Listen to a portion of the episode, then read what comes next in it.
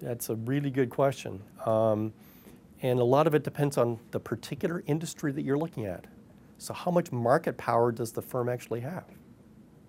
Okay, so, so you have to look at the competitive situation in, in the particular industry and make an assessment. So if you're an analyst, that's exactly uh, part of your job is to, is to figure that out. Inflation is generally bad news.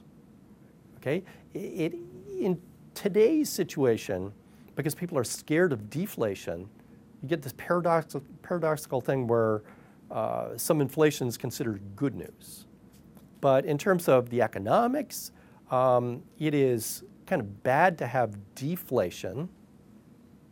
Um, but inflation, again, is like a tax and it distorts a lot of things, including what happens at the firm. So the inputs going up in, in price, and you have to potentially pass that on to consumers.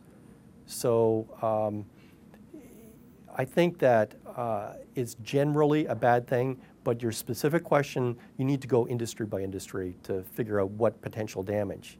We're at a stage in terms of US um, industry where there's been a huge amount of cost cutting and efficiencies that have been gained over the last three years mainly.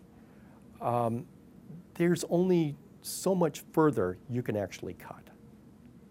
We've seen good profit growth mainly due to cut, cutbacks and cost savings rather than revenue growth. Because when the economy is expanding at this slow of a rate, and you've got so many people unemployed, it's hard to have any uh, pricing power. As a matter of fact, it's sometimes the opposite. You see the, they stuff more product in the same box and charge the same price.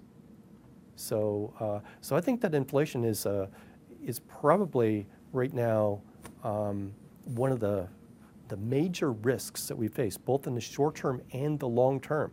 Because with you know, $14 trillion of debt, eventually that's going to be paid.